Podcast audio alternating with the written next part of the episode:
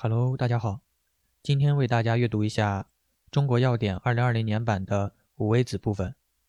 五味子，本品为木兰科植物五味子的干燥成熟果实，习称北五味子。秋季果实成熟时采摘，晒干或蒸后晒干，除去果梗和杂质。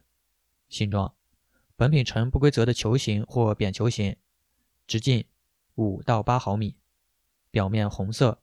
紫红色或暗红色，皱缩显油润，有的表面呈黑红色或出现白霜。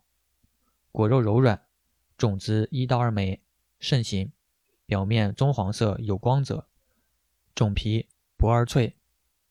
果肉气微，味酸，种子破碎后有香气，味辛微苦。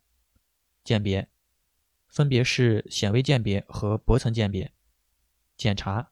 杂质不得过百分之一，水分不得过百分之十六点零，总灰分不得过百分之七点零。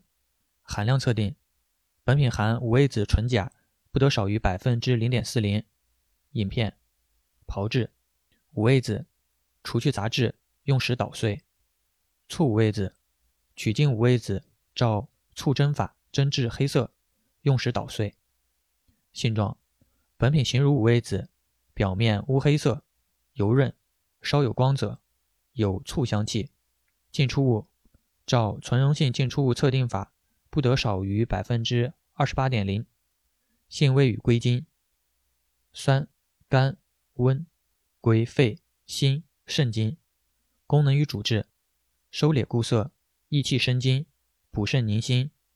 用于久受虚喘、梦遗滑精、遗尿尿频。久泻不止，自汗盗汗，津伤口渴，内热消渴，心悸失眠。